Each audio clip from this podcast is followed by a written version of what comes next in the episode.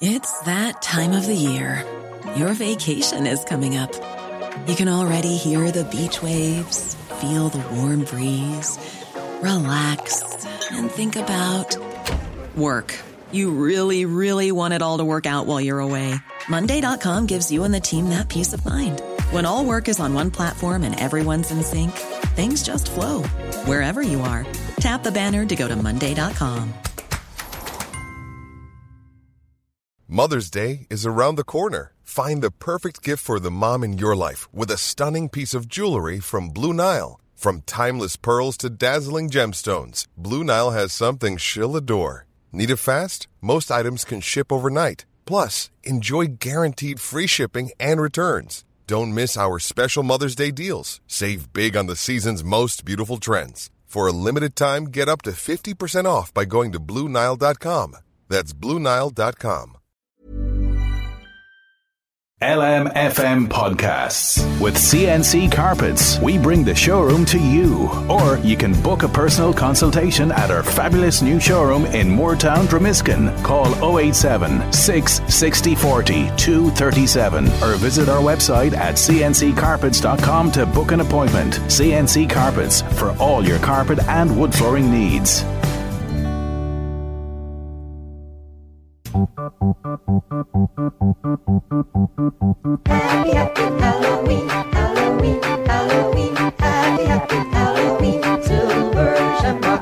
happy Halloween, Halloween, Halloween. That still gives me the shivers every year I hear it. Happy Halloween, folks. Yes, it's coming up on Monday and all that goes along with it. It's become such a big festival, hasn't it? Well, I'll tell you one thing it's going to be the happiest of happy Halloweens in Trim.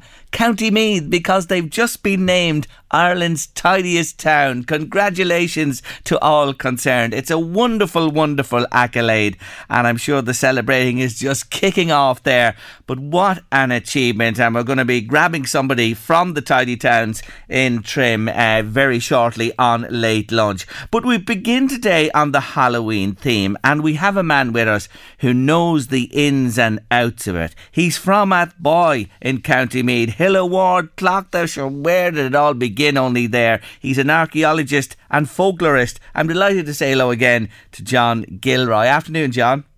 Afternoon, Jerry. How are you? I'm really good. Thanks for joining me on the show this afternoon. I, I want to start because this is the big question always. You know, the way Halloween has really been Americanized in this country at this stage. But it began here, John. Are we, are, are we, are we fair enough saying that, that Meath in Ireland was where it all kicked off?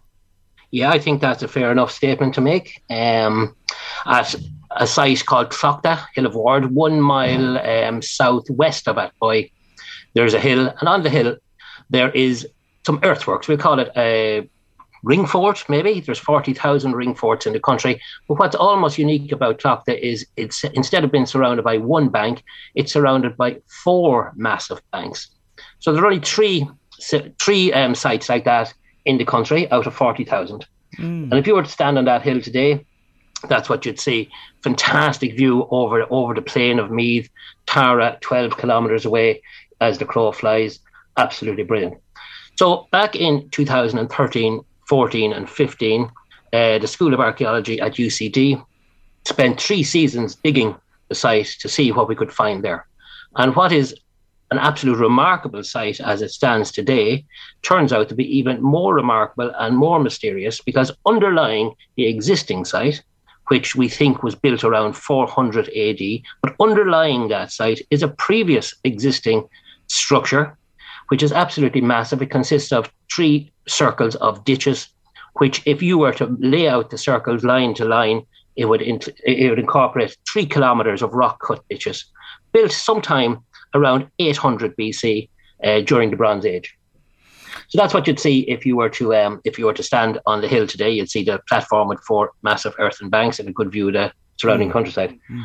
But there's three strands of mythology associated with it. Very, very strong, very clear mythology, and very confusing sometimes. But one of the strands, and the one we're most interested in, uh, is written in a 17th century document, um, which goes back much, much earlier um, than that. It's drawn on, on other sources, which puts the Hill of Ward as the birthplace of Samhain.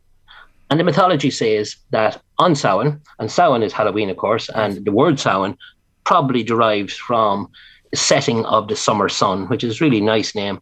But uh, it is said in the old manuscripts that on Samhain, Halloween night, all the fires in Ireland were extinguished. Um, and a massive fire was relit at Tlachtga, from which every fire in the countryside was rekindled. Oh. So that's the mythology. What's that telling us, though? Um, is there a meaning behind that? And of course, there is a very, very, very deep meaning behind it. This was the turning of the year from summer to winter, from light to darkness. And the extinguishing of the fires um, in Ireland at the time symbolizes the ascendancy of the forces of, of darkness and decay as winter approaches.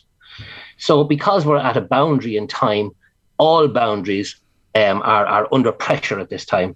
And the veil between this world, our world, and the other world, never too strong at the best of times, is particularly uh, thin on Halloween night. So, what we have here is because the veil is too, so thin that citizens of the other world can pass through the veil into our world. And that's where we get the idea of ghosts and witches and all sorts of strange creatures being abroad on Halloween night. And it would be a very good idea not to be caught out on a country road after darkness on Halloween night. Mm. Isn't that fascinating? It is fascinating, and I've I, I know about the veil, and we've spoken about it with different people on the show here over the years, and it's you just put it so uh, precisely and clearly to us there. So that's what what what, what it all revolves around. Now come back to Tlachtga Hill of Ward for me for a moment. Talk about what three strands which you mentioned. There's three strands here, isn't it? There's the Hill of Tara, uh, there is Tlachtga Hill of Ward itself, and Teltown. Distinguish Yeah. between those. They all had different roles. They had, and they're normally mentioned in the one breath in, in the manuscript. So Tara, we would say, would be the symbolic political centre um, of Ireland, where we'd say it's associated with the High King, uh, the O'Neills, and um, and the, the reigning King of Ireland. Teltown then was um, associated with what we will, your listeners will probably be familiar with the Teltown Games. The Teltown Games were a series of athletic and, and feats of strength that took place around a huge assembly that took place at Teltown, which is between Navan and Kells, as we all know. Um, and it was really a market, um, an assembly where laws and customs and marriages and all sorts of social things took place. And then at Tlachtga, we would consider Tlachtga to be maybe the religious centre Yes. uh, of, of, of the pre-Christian world, where um, where the Druids and and uh, came together on Halloween night. And what is remarkable about Tlachtga is when we were digging it there um, several years ago, we didn't find a single shred of evidence of any habitation taking place there, which is rather remarkable. No one ever lived on the hill, so it certainly seems to be a purely ritual site. And the amount of work that went in, like I mean, the, the entire site covers more than an acre, and the amount of work that went into raising these banks demonstrated that this was a really important place, especially because it wasn't a place where someone was living. They built it as a temple, perhaps you might be able to describe it. It was a time of plenty, of course, this time of the year. The harvests were gathered, the animals were being brought in for the winter. You mentioned the sun there as well, you know, uh, at its, you know, most weak point in the year, of course, too. Uh, and you, you talk as well about, you know, the other world and, and the different uh, manifestations that arrive from there. In your lifetime, John, and, and being involved so deeply with this, and a man of Athboy, you ever come across anything unusual yourself? Well, well, I'm a man of science as well as a man Yes. of, uh, of folklore. Um, I, I suppose, look, the Irish countryside is full to the brim of ghosts, and some places are particularly noteworthy for that. Did you ever hear of a graveyard called Moybolgue? It's up near uh, between Bailieborough and uh, Tierworker, up that you know North North County Meath. Oh no, I Um, didn't. But I hear a story coming on. Come on, John. Ah, there are several of them, but um, there was one night um, there was two girls walking past the graveyard, and was, they got caught out after dark, of course, and were a bit afraid to walk by, but they were delighted to look behind them and see a fella walking on the road behind them. So they waited for him, and they said to him, um, "You mind if, if if we walk with you past the graveyard? Because you know we're afraid of seeing a ghost." And your man turned around to them and says, "God, you know you're right to be afraid." He said, "Because when I was alive, I used to be afraid as well." John. John, you're after putting the willies and scaring the life out of everybody. There'll be nobody near cemeteries at all this evening. No, it's a good it's a good idea to steer clear of, of cemeteries um, on Halloween night, unless of course you're looking for a partner. And if you were to go to your local cemetery and walk three times around the church in an anti-clockwise direction, it's very important that would be that direction. You could meet um, meet your future partner. Although, you, as we all know, all relationships are fraught with danger because if your future partner doesn't arrive, you might meet the devil. But John, that cemetery you mentioned in Bailieborough, it is regarded as one of the most spooky, isn't it? Oh, it's a fabulous place. It's it's, it's an early Christian sa- site which has a, a history of going back certainly maybe fifteen hundred years. It's it's a remarkable, it's a beautiful, beautiful place. Um, it, it's it's absolutely remarkable. But the amount of folklore um, that's associated with it sets it out as as one of the most otherworldly sites um, uh, in the country. I, I would argue. Um, but it's it's it's it's it's, re- it's it's really really remarkable. But all these all these stories though really have their origin in the pre-Celtic idea of the veil being thin between this world and the next. And at certain times of the year, it's it's it's transparent and permeable, and and and, and people can cross both ways. Actually, you can walk into the other world as well. Uh, but but um, mostly the traffic is outcoming.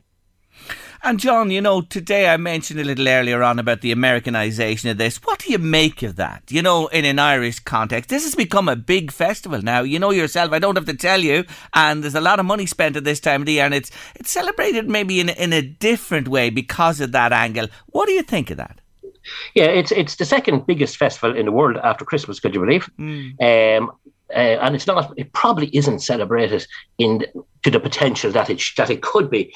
But I suppose the, the Americanization, as you say, um, stems from um, Irish immigrants going to America um, in the in the 1900s in the 18th century and bringing their traditions with them. Right. And of course, the Americans do everything bigger and brighter and better uh, than everyone else, and they've added their own, um, you know, I suppose strands to it, and that's fair. That is legitimate because Halloween isn't a static event; it's an evolving event. I mean, hundred years ago, we'd have celebrated Halloween quite differently, and hundred years before that, we'd have celebrated it rather differently again. So, where the Americans introduced the pumpkin, for instance, uh, we would have traditionally had a, a turnip and the turnip would have served the same purpose as as the as the pumpkin hollowed out into into scary faces and and, and skulls and uh, lit up with candles. So look, I mean the American the Americanization of it, um, I, I welcome it in fact because it is a new a, a different evolution of, Yeah. of the same old stories, and it's. Halloween, the rings that surround the um, the, the fort at Tlachtga, the ramparts are rings, and if you like, those rings are rippling out not just in geography but in time as well and in culture. So the centre of the world at Halloween was Tlachtga at Boy, and the ripples from there over the last fifteen hundred, maybe two thousand years have reached all corners of the world. I think that's a good thing. Oh, isn't it marvellous just to contemplate that today? John, I'll tell you the turnip. I nearly lost my hand several times trying to uh, uh, hollow out the turnip. The pumpkin is far easier.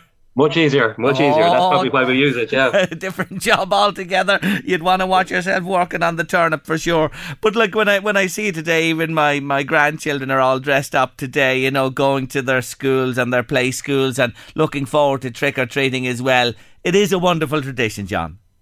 It sure is, and I mean, if you want to add some add some new tra- or older traditions to it, um, I remember when I was a gossin, we used to go around uh, Athboy, and you'd say um, to people on Halloween, "Give us a treat, or we'll take your gate." I don't know. Did you ever hear of that? I did. And at one sense, it could just mean a bit of devilment, taking taking the gate off your field and maybe putting your letting your animals out in the road. But at another level, perhaps remember we said that all boundaries are under pressure at Halloween from the other world. And if you were to open a gate in a boundary, are you opening a gate into the other world and maybe releasing forces of mayhem and mischief across the place? So instead of just being a harmless prank, are we really interfering with existentialist human fears here? I don't know, is that is that what a seven year old John Gilroy thought? But you know, the mythology would be pointing in that direction as well. Well, there you go. Uh, time's passed for sure. Look, you got to update that book of yours that's been uh, out some time now. It's a, a new version on the way. Perhaps? Yeah, I think so. Um, the book was written to to stimulate a bit of interest in the site. It served its purpose. It was of its time. Uh, Twenty years have passed, um, and I think it's time to uh, update it and bring on board all the new archaeology uh, that we know that is associated with the site. So yeah, we're hoping for next Halloween to have that book ready. John, you're great. You really are. I thank you so much for joining us today to uh, mark the Halloween festival, as you said, which is the second biggest now in the world. Look forward to the uh, revised version. Happy Halloween, John. Same to you, Jerry. Thank you. Take care of yourself. That's John Gilroy there, archaeologist and folklorist from Athboy in County Meath. Knock, knock. Who's there? That's how it works. It's called comedy. Comedy. Comedy, comedy. Comedy, sir. Comedy. Classic comedy Classic comedy. on the late lunch. I love comedy. Oh, it's so timely, so appropriate today. Halloween beckons. Here's the one and only Mr. Dave Allen. many years ago it was rather foolish. And we were in the west coast of Ireland.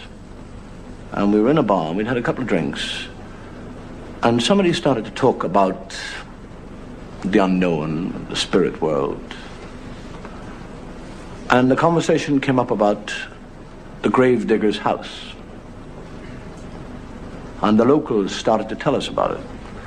And this grave digger was found in his bed, dead with terrible marks upon his neck and his eyes wide open. And the doctor said that the marks had nothing to do with his death, but that the man had died of fright. And I scoffed, foolishly.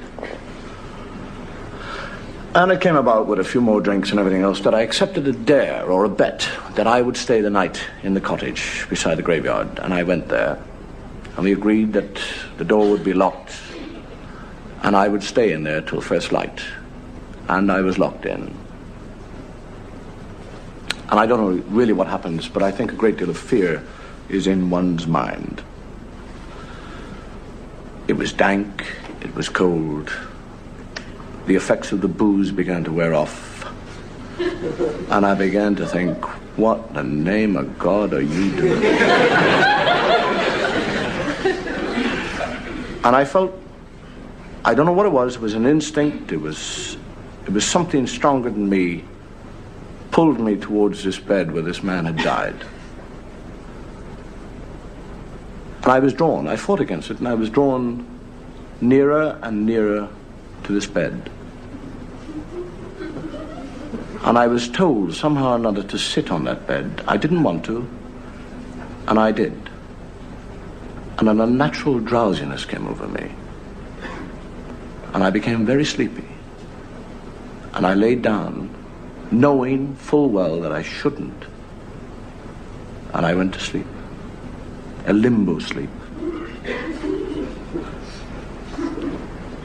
And I woke. What time? I have no idea. The candle had burned down. It was black. It was cold. And I felt a presence. I was completely sober by then and utterly terrified. The hackles on the back of my neck had begun to rise. I was paralyzed by a presence of fear, and I felt something on my chest begin to move. It crept slowly up my chest, and I couldn't move. It came closer and closer to my throat. I gathered all my willpower as this thing came closer and nearer. And I grabbed it! And it was wet and cold. And I bit it! Ah! Screamed with pain! And that is how I lost my faith. yes. Dave Allen biting his own finger off at Halloween in a haunted house. Your comedy on late lunch this afternoon. Okay, quickly, before we go to books, I want to do my TV theme competition. I always struggle to get that out from the old choppers every week. I think I'm getting better anyway. But let's have a wee listen. Well, let's let's tee it up first. Here we go. Great! I love TV. We watch TV? Themes. TV themes with Jerry Kelly on the Late Lunch. Remember that TV movie we saw? Oh,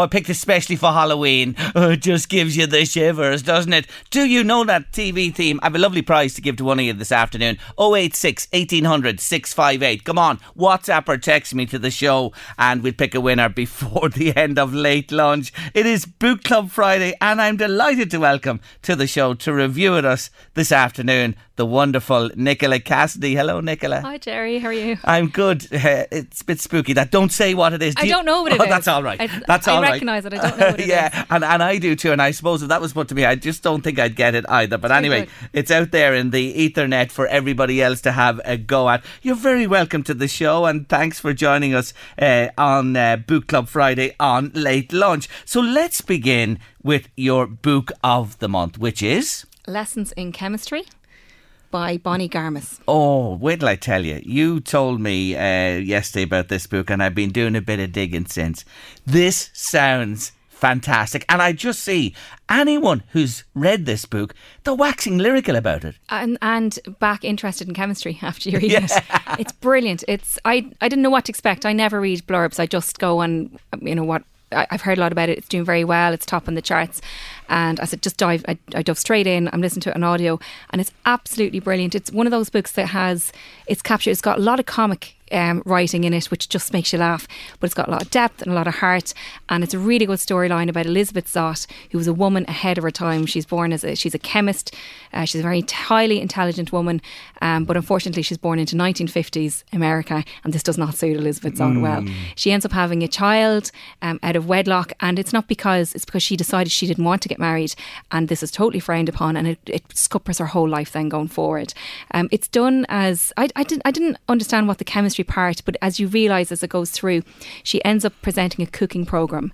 So she decides she says that cooking is chemistry. So she's teaching the world what's happening with the cooking, but she does it through chemistry, and the whole world is absorbed in her. And it's it's it's just so well done. It's so unusual. Such a good read. It's she's taken on the patriarchy, but it doesn't feel like. I mean, it's I don't, I don't think it's just.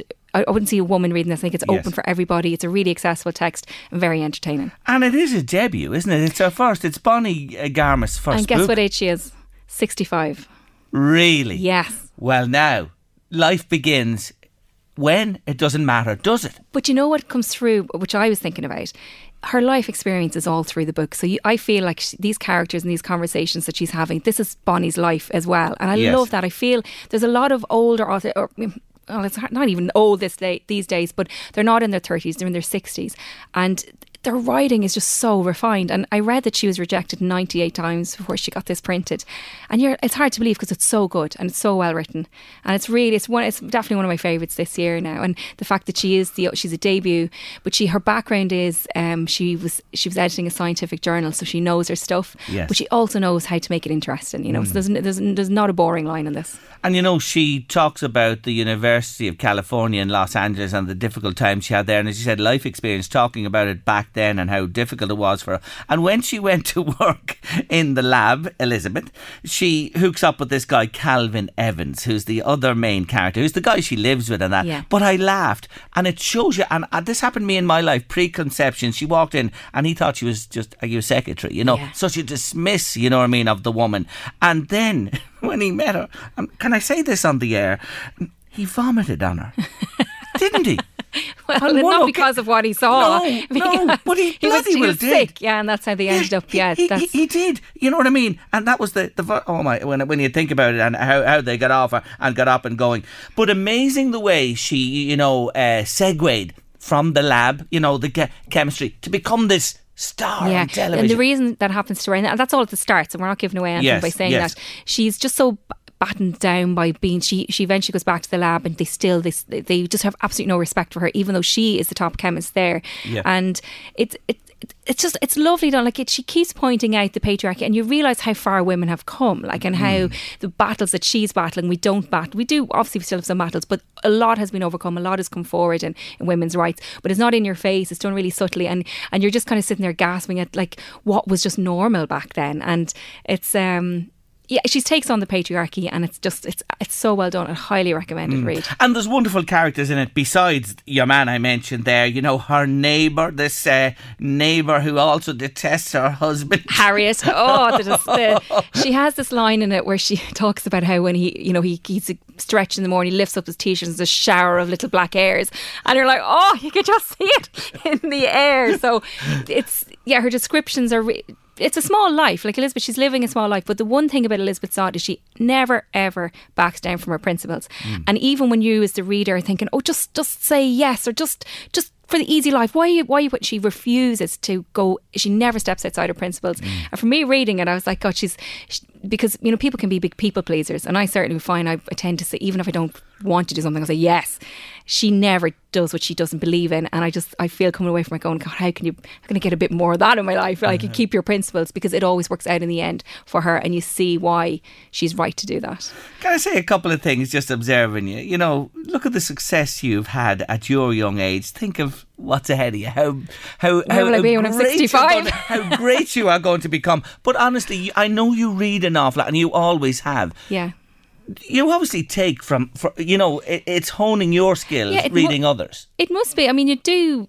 If you look at your life and you look at from when you're a child, who influences you? And I remember because I, I used to do journalism that I used to look at Miriam O'Callaghan on hmm. primetime and I used to go, okay, she is intelligent. Um, she takes on the politicians, but I knew that she had a family life and she had children. So I think if you can set your role models, and Elizabeth is a real role model for, for anyone to read. So yeah, people people do influence. Other women do influence other women coming up for sure. Book of the month on Late Lunch Book Club this month, as selected by the wonderful Nicola Cassidy, is Lessons in Chemistry by Bonnie Garmus. Well worth getting and putting on your gift list for somebody who loves reading this Christmas time. Let's move on, and you're bringing it back home with your second choice Iron Annie by Luke Cassidy. Yeah, so um, Luke is a writer from Dundalk, or the border. He was writer in residence in An Táin Arts Centre this year, and I'm currently the writer in residence for An Táin. So we, we have, I was very interested to see what his book was like. It's a debut, um, but it doesn't read like a debut, and it's, it's it's very literary, and it is written in the Dundalk vernacular, which I didn't realise. So I again, I never read blurbs; I just dive straight in. So for the first few pages, like what's going on here, until I realised it's written in the Dundalk accent, and like we know the Dundalk accent because Yes. we're from Louth.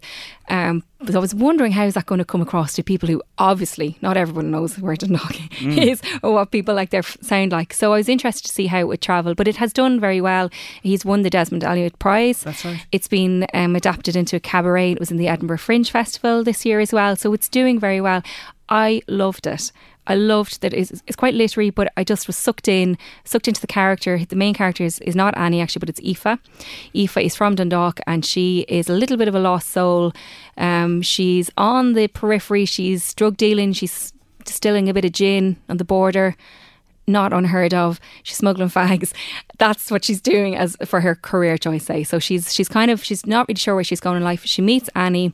She she ends up falling in love with Annie. And she's very confused by this and very confused by Annie, who really treats her badly.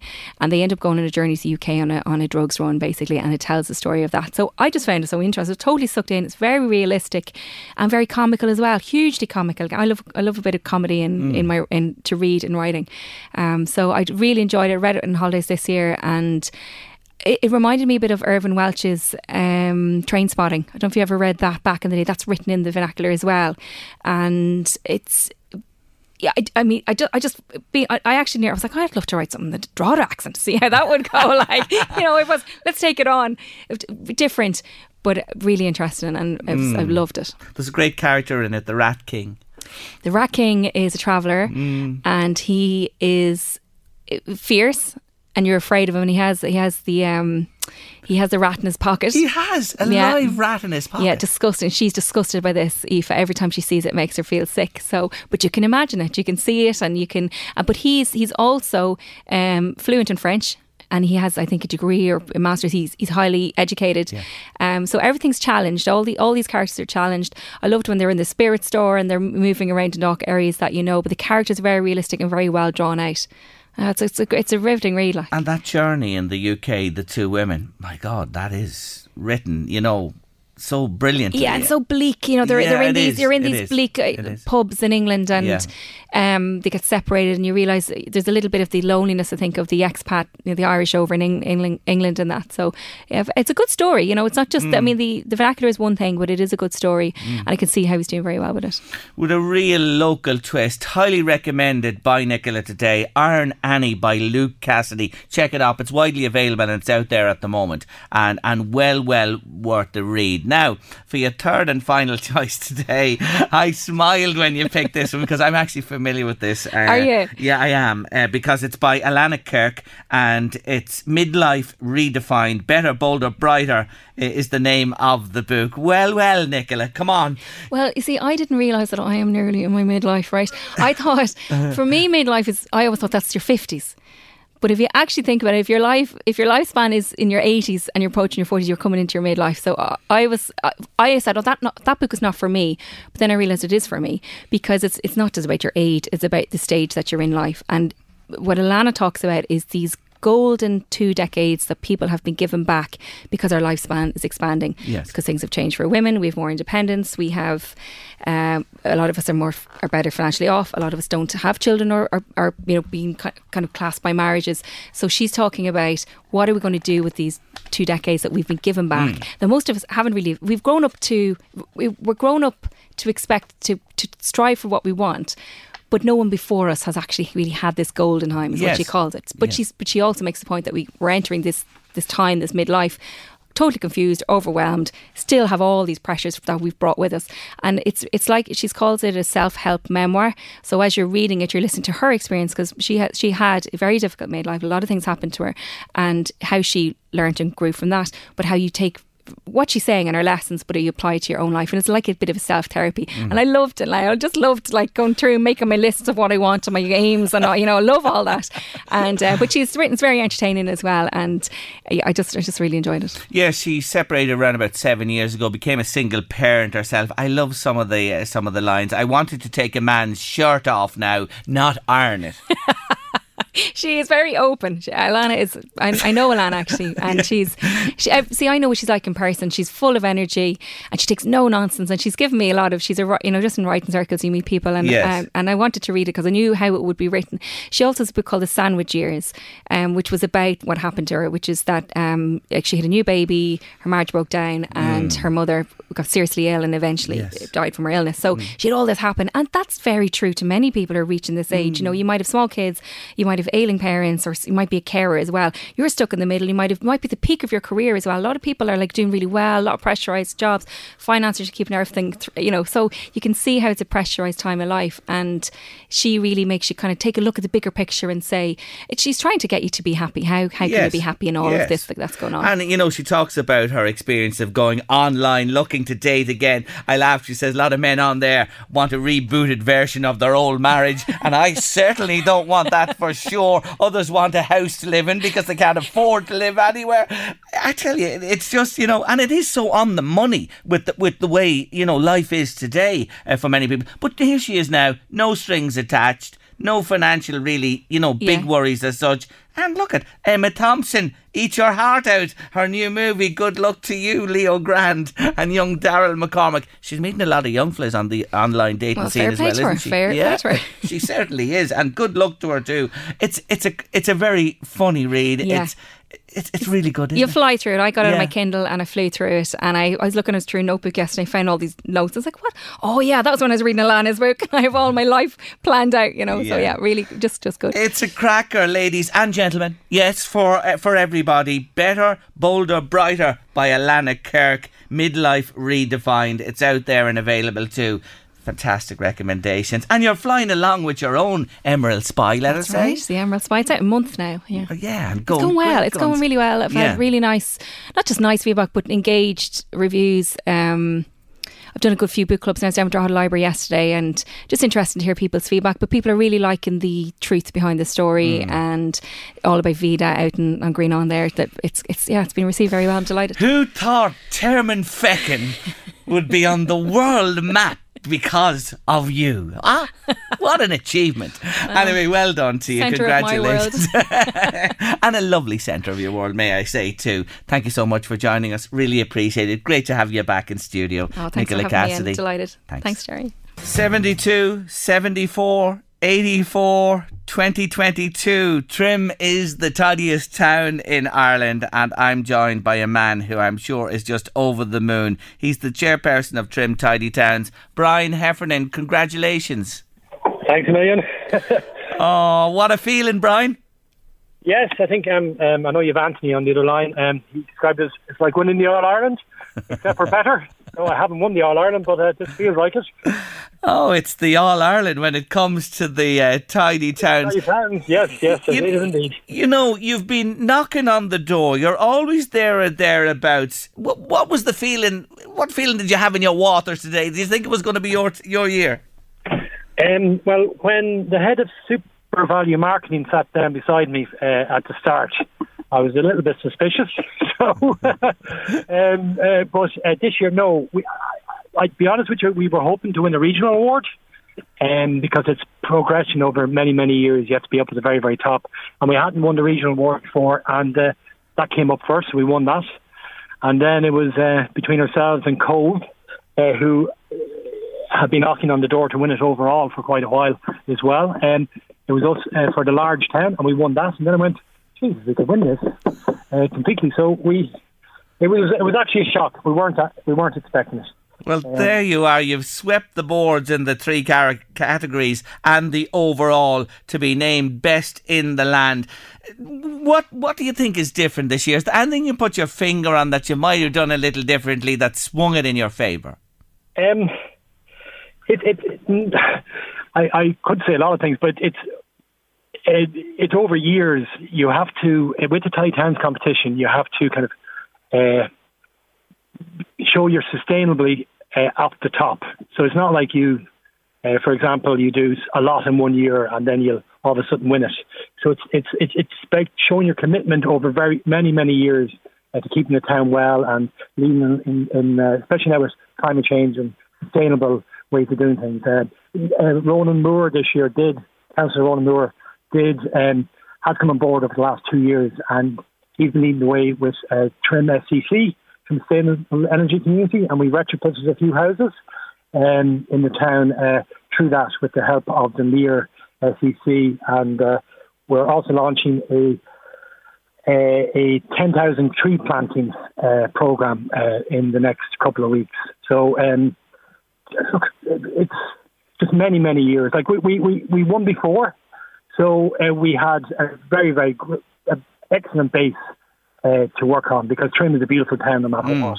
Mm, that is, and and you know, anytime I pass through it, I note or stopping it just for uh, briefly or whatever. It is so gorgeous, and it's a credit to all of you and all of the people over the years and uh, the current crop who work their butts off to keep the town in such ship shape.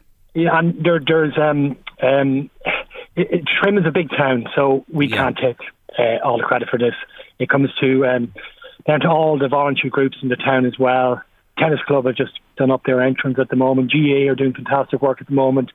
Uh, uh, Trim Celtic won Club of the Year a couple of years ago. Uh, Trim Drama, Trim Musical are fantastic. We we have a, and they are uh, they were leading the way. We have a new theatre being built. Um, so uh, uh, we have great groups. Trim Living History. Like there's there's so many. Yes. Skirks Yes. Olympiad. Uh, fantastic job, but also as well the council. Yeah, and, and, and with that, while you say that, let's bring in a man from the council. He's our motoring man, Tony Conlon, who's been involved for years. Tony, congratulations.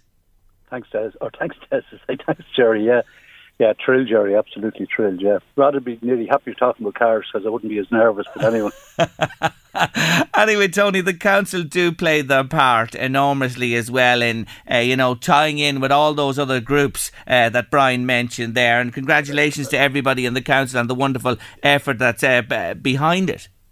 Yeah, there's no doubt at all. It's from, from, from the chief executive to our town engineer to the staff, outdoor staff, to like the staff and trim from Nav. And this is, is a whole community uh, event. Like we work in, we work very closely with the Town Committee. It's like one big family, like, and it's been fighting out there for years to try and get get a prize over the line and a good prize at that. Uh, certainly, totally unexpected from my from my point of view today, Jerry. But uh, happy to get the gold, happy to get the county. But when I saw a regional and then when I saw a large town, we in the finals, uh, it was just unreal. unreal. Ah, it's fantastic, Tony. Uh, look, we have to leave it there today. Thank you both for joining me. Congratulations to Trim. Thank you very much. And come to the Púca Festival this evening. There you Over the go. weekend. Big invitation to Trim this evening to celebrate and the Púca Festival. And uh, with the win in mind, we'll dedicate this one to Trim and the people of Trim and all involved. It's Travis, and he's singing about flowers. And Trim and flowers, synonymous. Tidiest town in Ireland in the northeast. Trim. Be proud, be proud today. Wonderful. Now, just to mention, I have a documentary going out, and our own Adrian Taff has produced it along with myself. It's called Mike Bunn in Camera, and Mike is a legendary photographer, a good friend of mine, and he's celebrating his 80th birthday this year, and he's a big retrospective exhibition opening in Farmleigh House in November. Have a listen to this. An excerpt from the documentary on Monday, Mike Bunn. They said we got this group. We're calling ourselves the Beatles, and I thought, what a terrible name. And then I heard the first demo. It was I was kind of cringing. It was "Love, Love Me Do," and on the other side it was oh, "She Loves You, Yeah, Yeah," and I thought, is this? But anyway, I just left it at that. Little did I know that nine months later, when I went back to London, they were top of the hit parade with those songs. 9 a.m. Monday morning. Just an excerpt. The man is just unbelievable. His life and times are incredible. He dissed the Beatles and then they wrote a song about him. Yes, don't miss it. Monday morning. And a big thanks to Adrian Taff, who produced it with me, Mike Bunn, in camera. And in camera, in focus for the next while on late lunch, he's sitting before me with two beautiful bottles of wine. Rick Cronje, welcome back to the show. Thanks very much, Jerry. Always lovely to have you here with us. Well, Rick, can I say today two big bold reds? Very much so, Jerry. Real heavyweights now. Mm, They are indeed. And we're talking about the one grape again, but from the northern and southern southern hemisphere. But Yeah. Rick, I look at the names. The one from France is Syrah, Syrah, and in Australia it's Shiraz, but they're one and the yeah. same. They're one and the same, and that's been proven over the years. You know, there was sort of uh, mentioning of uh, Shiraz in Iran, the old uh, Iranian state, uh, the city there, but there's no connection there uh, genetically. Yes. There's no okay. connection. So no, it's one and the same. It's just yeah. Uh, it's just one of it One of has those- a few other names yeah, as well. Yeah, you know, exactly. there are indeed a few other Yeah. names for it as well. Hermitage, is that what it's called in Australia? Yes, in Australia and South Africa, although that name is not used very much now, in fact, very Mm. seldom. And then um, again in France, as we mentioned before, Jerry, they like to mention the area they come from. And for us, it's quite. Uh, difficult sometimes to figure out what grape it is, Yes, you know. yeah. Uh, whereas this one is from the south of France, the uh, Languedoc uh, Roussillon area. They've actually got the name Syrah on it, but it's the same. Whereas if you go to northern Rhone, where it originated from, well, then you're looking at things like uh, Côte-Rôtie, uh, also Hermitage that they use there. So yeah, but but complicated. It is, Uh, but let's but stick stick today to- with correct. Syrah for a start, which Yeah. is the Syrah, the France, uh, the French one that you have Yeah. here today. Just tell us, this is Tesco 2020. Both of them, Tesco, both 2020, yes. So the one in France that we're Yes. talking about first, um, Yes. the, the grape itself, it's a dark, it's a tough skin grape, isn't it? The uh, yes, it is, uh, Jerry. It's quite tough. It's got a thick skin on it. It's dark in color, uh, fairly loose as as far as grape bunches go. What makes it outstanding that it's got a very uh, a cylindrical shape. You'll notice it straight away, whereas the others tend to be a bit more rounded than Mm. that. So yeah, it's it's quite easy to spot in the uh, in the vineyards. Uh, the wine, of course, influenced by the local climate and the terroir in, in France as well. Yes. Uh, this one is medium to full bodied. Is that what you'd say? Yeah, that's what you would expect uh, from it in, in France. They tend to be medium, uh, full bodied. Uh, it's rare that you'll get a, a full bodied wine from there. And it's a, a, a Pays, well, they've, they've changed the name now to Pays d'Oc. Um, but that really is what we call a, a table wine classification. Now, just to clarify, that doesn't mean it's a substandard wine, Jerry. Often, especially in France, where the laws are very, very strict for this particular IGP, the in uh, geographical indication, they, they just can't afford to get into that very specific. Yes. So they'd rather go for the table classification. But that doesn't mean that the wine is substandard. Mm. Yeah. It's It's and, and that's an important thing to remember. Very much so. Um, the area itself, uh, what about 115,000 hectares? This area in France covers co-ops and private producers, combination of both. This, this this particular uh, uh, estate is part of a co-op, and what that means is that you can grow your own, you keep your own name, but you use the co-op facilities, as in winery and that. I so see. it's a bit like a club, and but you just don't have all the facilities. And often, and we've seen this on many occasions, they'll have, for instance, a mobile bottling plant. So the truck will come to you, do your bottling for you, and move on to the next. I like this. customer. This is community and communal, and it doesn't mean everybody has to spend big on the- their own facility. Exactly. Great idea. Exactly, Jerry. Co-op, Exactly. cooperation. Yep, That's yeah, what we that want. is. Anyway, you have a. a. I'll take a little sip there. Look at the lovely glass you have with you today. Absolutely magnificent. No messing with our Rick. I'm just Yeah. looking at it here in the light. You can see it is a deep wine, of course. And uh, let me try it on the nose. Oh, there's there's deep fruit. There's tons Yeah. of dark fruit in that, isn't there? Yeah, there it is, Jerry. This first one is called La Brinotte, um, and Syrah, as we say, 2020. Rick, So- it's beautiful. It is actually. It's it's it's um. It's beautiful, it Rick. is. It's got- it, it's got quite a strong nose on it as well. You you you know you're not. Yeah, it's got a good woof on it. I there. was thinking when you were talking about this, oh, sure, we have to have something big and bold to eat along with this. I'm going to tell you something now. I could happily sip that on its own. You would, uh, Jerry. I um, you know, uh, I I think uh, it's it's a bold wine, but it's so well blended, so well made that you don't Oh, it's- really. Rick, yeah. it's gorgeous. But l- let's say I need a plate with it. What do you recommend? yeah, what should I have would, with it? I would say beef would go well with it, Mm. or lovely for uh, vegan, vegetarian, uh, uh, uh, mushroom and pasta dish.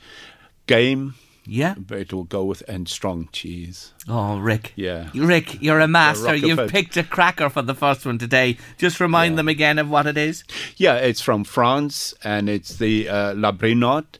You'll see it. It's it's actually if if you look at the spelling, it's a Brinaudier, but uh, they pronounce it La Brinotte, and it's a Syrah 2020. Tesco, 18 euro. 18 euro. I think it's a very good price, uh, Jerry. Um, I had my club card ready, but they didn't give me the discount. So Come on, Tesco. Every little hurts. We want every little help uh, when it comes to the vino. Oh, that's beautiful, Rick. It's lovely. Now, I even brought my water today just to give my little. I've only had a little sip of it here, and we always Yeah. say. Always in moderation, drink plenty of water and pace yourself across the evening when you are consuming alcohol. Now, let's Yes. go to Australia for our second wine today. Rick, will you tell them what you've picked from Tesco again? Yes, this is from the uh, Barossa uh, Valley, and it's uh, Grant Burge. Now they've been around an awfully long time. The family has uh, Jerry.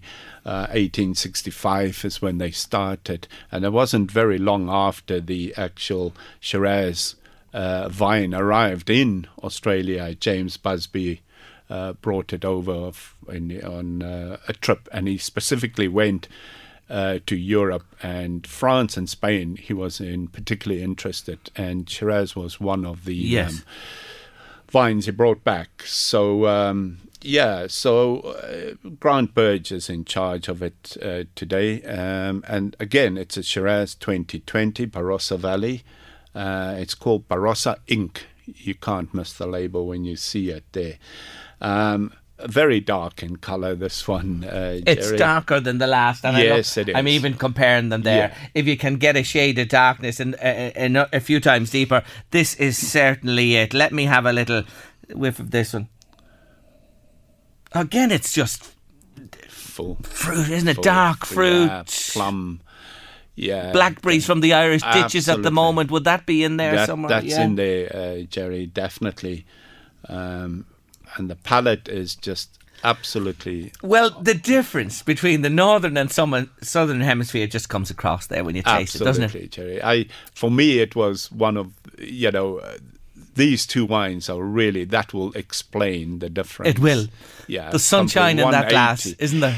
Yeah, this is the difference. You know, with the southern hemisphere, obviously the the uh, growing season is longer. Yes, temperatures in general tend to be uh, a lot higher. Yeah. So you you you can do that. Although with climate change now, we don't Mm. know where we are anymore. To be honest. Oh, it's beautiful, R- Rick. It's beautiful. Yeah, I, I really like that. It really is gorgeous. Yeah. Again, you uh, you chance it on your own, I'm sure you'd say. But Yeah. as a match, what will you match with this one first? Yeah, beef, lamb, pol- even poultry. I think will will, Will go with well it. with this. will this go well with it. Yeah. Australia Barossa. Barossa Ink. is the name on the label. Shiraz 2020. Tesco, 15 euro. 15 euro giveaway. Mm. Giveaway, Jerry. It's I a I really isn't think it is. And you you're know. timely for the time of year. We're going into the darker evenings, shorter days. Darker The stews, the beefs, the lambs, Exactly. the game.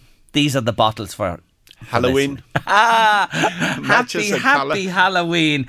They're just lovely, Rick. But again, you're so good in uh, offering us and showing us the comparison between the same grape grown in our neck of the woods, so to say, Europe, and down from where you come from in That's the southern it. hemisphere. Such That's a it. difference in the two of them.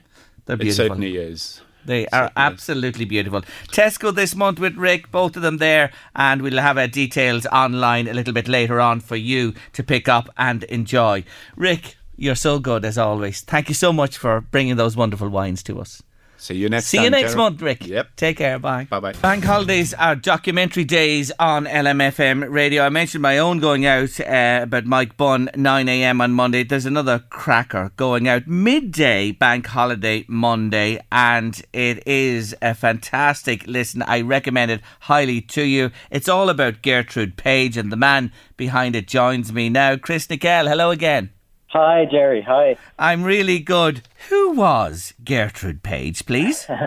Uh, Gertrude Page was a was a writer uh, back around the turn of the century, um, about 100, and, 100 years, just over 100 years ago, and and she was a best-selling writer. Sold hundreds of thousands of copies of, of the book that the the documentary is about, and it was then turned into a play and had had a long run in the Savoy in London and around the UK, and then made into two films: a silent film in the UK and then a Hollywood film in 1933. So she was a she was a, a very famous writer at the time. So this play, Paddy the Next Best Thing, was huge in its day.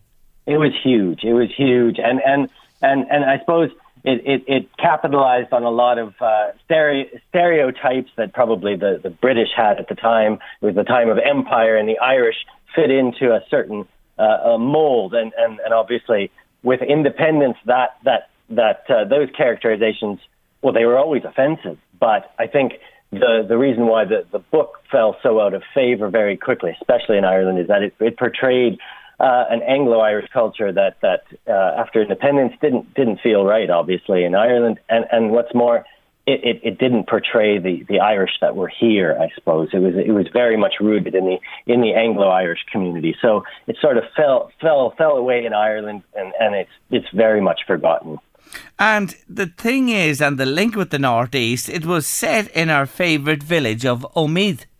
Yes, Omeath, and, and that's where I live, and that's where the, the idea for the documentary came because I, I heard of this book um, and tracked down a copy and, and, and read it, and then and, and then tracked down the copy of of the film, and I just thought, well, this is it's incredible that something so popular set in the village where I live, um, you know, is today, you know, forgotten, and, and not many people know about it. They might have heard the name, but really, it's a it's lost to time at this stage. So it felt like, well, it's worth at least trying to track down what happened. And, and and that's what is going to be revealed on Monday here on LMFM. Like when you think of her time, she sold millions of books worldwide. This woman was really significant.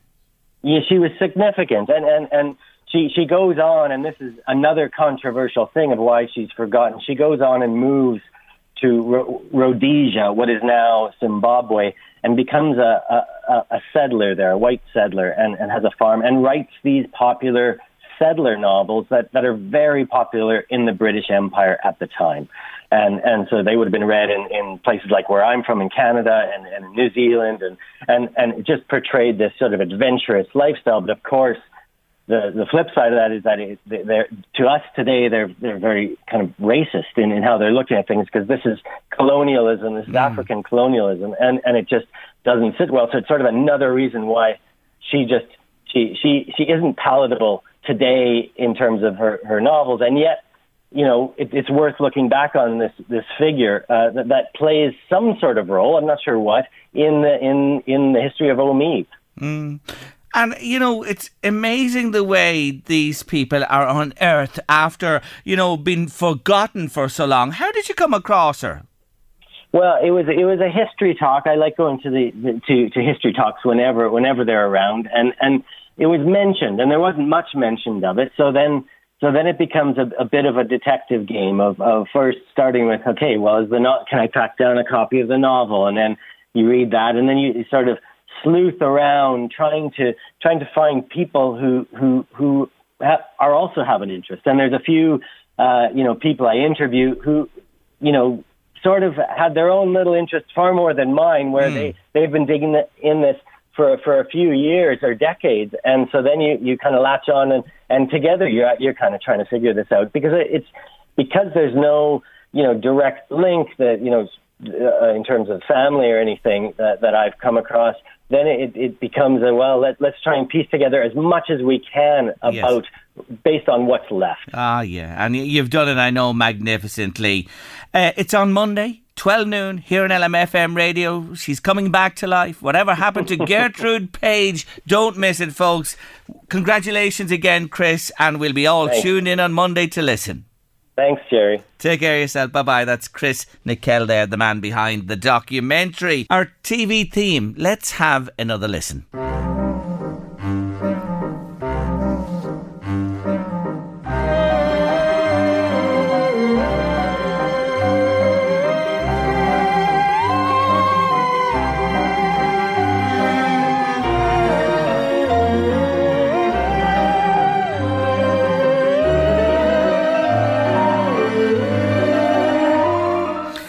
Tales of the Unexpected?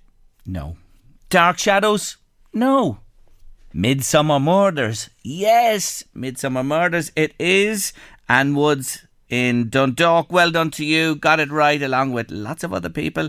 We'll send our little gift out to you today, Anne. And thanks to everybody for joining in the fun. And we'll bring you another TV theme this day next week. TV themes to Artists of the Week. Let's be hearing it. The Late Lunch Artist of the Week. Artist of the Week. Yes, my artist of the week this week are Dr. Hook. And I've no more to say about them today. I've said it all the last four days, but I want to dedicate my song that I've selected from Dr. Hook today to a lovely couple. Colm Hoy and Jenny O'Brien are getting married tomorrow at the Glenside Hotel just outside Drogheda. That best wishes come in from Sean and Martin. And I think it's appropriate. This song for you two today. Here it is. Dr. Hook, my artist of the week. Ah, this brings back memories, I'm sure, to many people. A massive hit for them and timeless. Enjoy.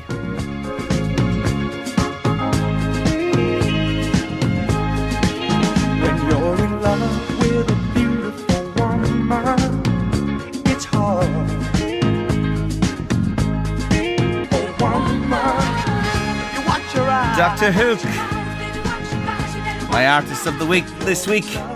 on your late lunch. And uh, I'll bring you another artist of the week next week. Short week, four days off Monday from Tuesday to Friday next week, but I'll have somebody lined up for you for sure. Our sporting look ahead, soccer and GAA on the agenda today as I say hello to David Sheehan. Afternoon, David. Afternoon, Jerry. Thanks for joining me once again on the show. Let's begin with the old League of Ireland tonight, the penultimate weekend of the season. Rovers, of course, crowned champions, but European places up for grabs, and Dundalk have a big interest. They're home to Bows tonight.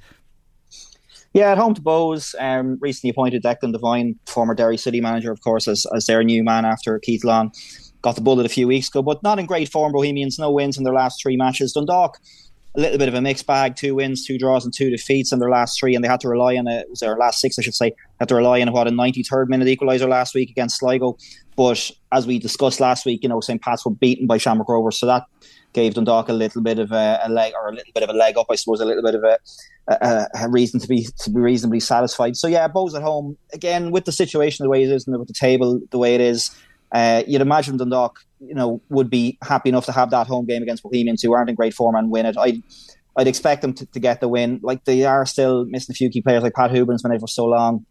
He's a massive miss for them. But Bohemians just aren't really firing. It's season's nearly over for them, and I think they'll just be glad to see the back of it. So I'd expect Dundalk to, to get a maybe a one 0 win in that one. Yeah, and Sligo could be kingmakers because they play Pats. Pats are in the West this evening. Drogheda, mm. well, they lost to UCD last week. They face Shelbourne tonight. Shelbourne have their eye on the cup, of course. That's their way to silverware this year, their way to European football. Um, might benefit Drogheda this evening. Yeah, just Drogheda just down to the bare bones. I mean, last weekend they had six youngsters on the bench, and I mean teenagers. The only players with any experience on the bench uh, were Lee Stacey and Georgie Poynton. So Georgie Poynton was the only outfield player uh, with any experience on the bench. They didn't bring on any subs at all. I think Kevin Doherty wanted the players out there to try and fix the problems that they'd created for themselves. But they're missing Evan Weir, Adam Foley, Heaney injured. Ryan Brennan and Keith Cowan both missed last weekend as well. I'm not sure whether they're going to be back for tonight. And Gary Deegan suspended as well. So he's such a key player. And when you take out the likes of Cowan and, Bre- and uh, Deegan in particular, they do miss that sort of experienced spine, that little bit of grit and um, physicality really that those two players bring. And I think that was exposed a little bit last week by UCD. There'll be a bit of needle to this game. There was the last time they met at Head-in-the-Game Park where Ryan Brennan got that third goal and made Damien Duff know all about it, um, or let him know all about it. And Damien Duff and Kevin Doherty, of course, had a little, little spat afterwards. So there'll be a bit of um, a bit of an edge to this one. But Sean Boyd is back for Shelbourne. With with the amount of injuries that Drogheda to have and that suspension for Gary Deegan, you'd have to fancy Shells. Although five draws in their last six matches. As you said, definitely they've one eye in the cup final now if they didn't have beforehand. So um, they could get a point out of this one, Drogheda, but you'd, you'd probably fancy Shells on the balance of things to just nick that one. You mentioned they have six youngsters on the bench. It looks like they'll have 11 youngsters Drogheda on the field next year with the way they're talking about their budget. Uh, but that's for another day. Um, well, I mean, in, fair, in fairness, in fairness on that, Jerry, like they are trying to get new money into the club. Uh, they'll have to just hopefully do that. It's it's not an easy situation, as you know.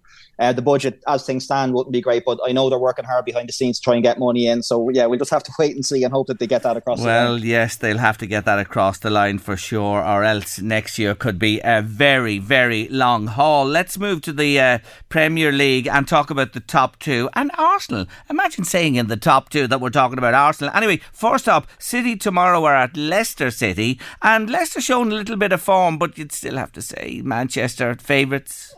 Yeah, they've, they've, they've kind of settled things down a little bit. I mean, Brendan Rodgers was hanging on to his job by the skin of his teeth there a few weeks ago. His very expensive teeth, but they've um, got two wins and a draw in their last couple of, in their last three games, Leicester. So they have calmed things down a little bit. And Erling Haaland is a doubt for tomorrow. He came off at half time during the week. He was he was apparently uh, had a bit of a fever and he's got an, an ankle problem as well. So if he doesn't play tomorrow, that'll give Leicester a bit of a boost given the form he's in. I mean, he's just unstoppable. Um, but regardless of whether Haaland is fit or not, you'd still expect Manchester City to have enough quality. But Leicester, they do seem to have turned the corner. It's at the King Power, so don't be surprised if they sneak something from that. But you know, being realistic, you'd have to fancy City to get the win there for sure. Arsenal, I watched them last week against Southampton. They should have been out of sight in the first half, ran out of steam in the second. They were well beaten in Holland last night, and Arteta admitted they, they were just not good. They got to pick it up. Forest beat Liverpool last week. Now, that's a game Liverpool had plenty of chances, but Forest won. Arsenal mm. at home to Forest.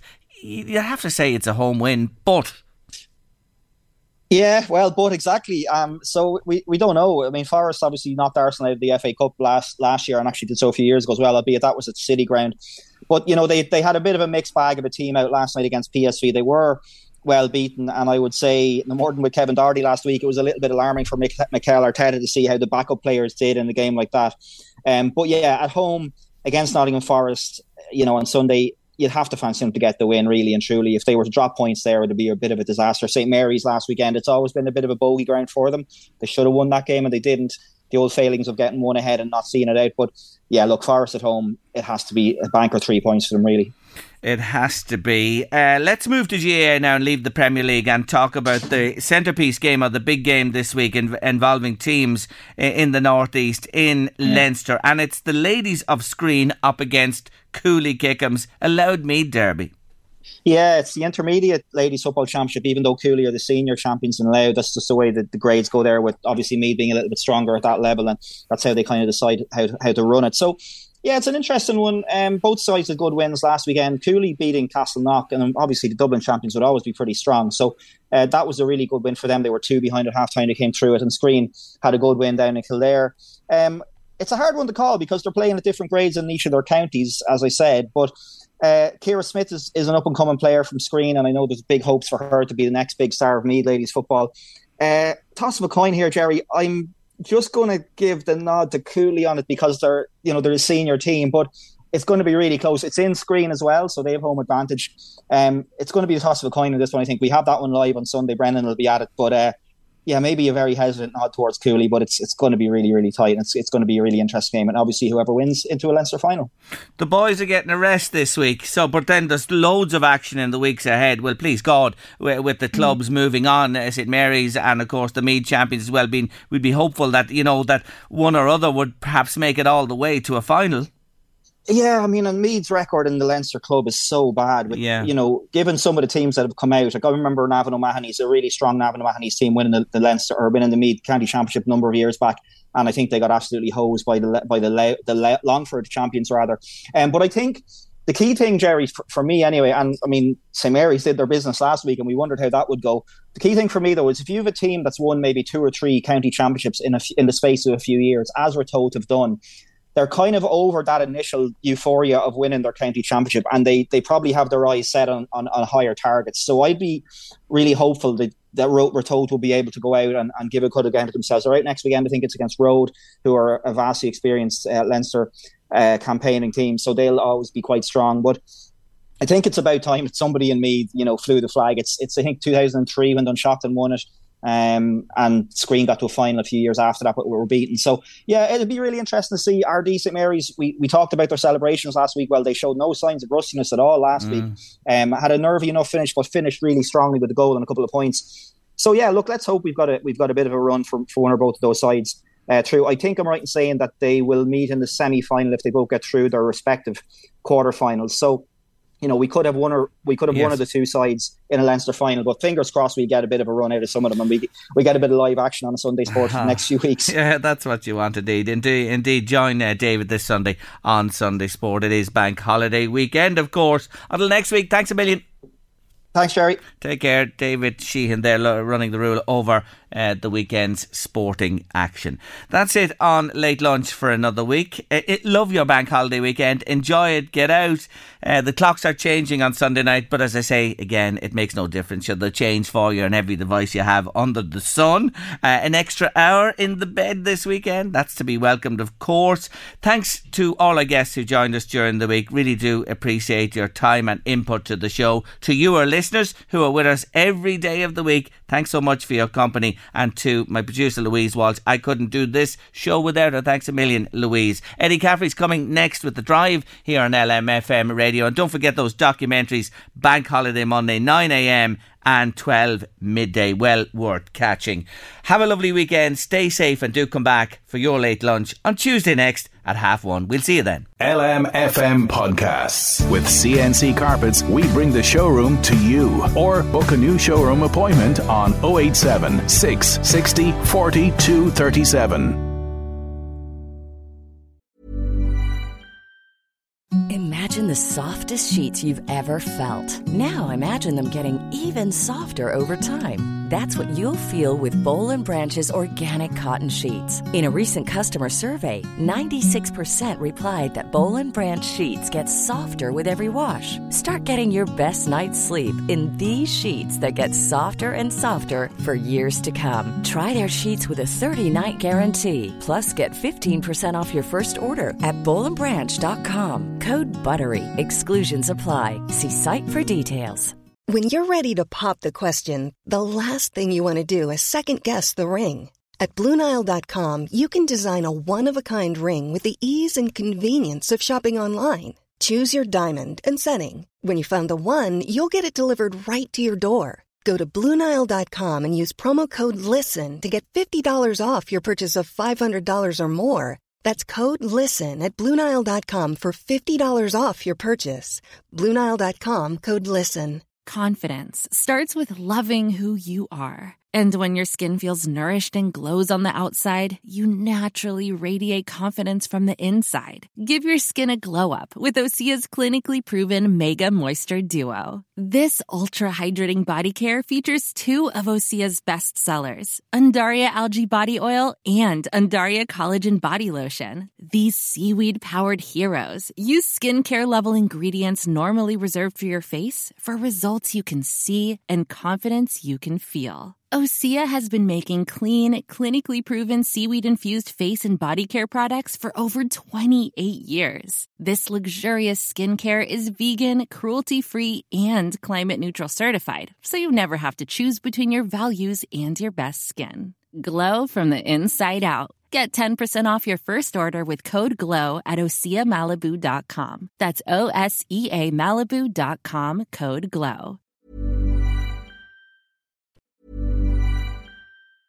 Hey, it's Danny Pellegrino from Everything Iconic. Ready to upgrade your style game without blowing your budget? Check out Quince. They've got all the good stuff shirts and polos, activewear, and fine leather goods, all at 50 to 80% less than other high end brands. And the best part? They're all about safe, ethical, and responsible manufacturing.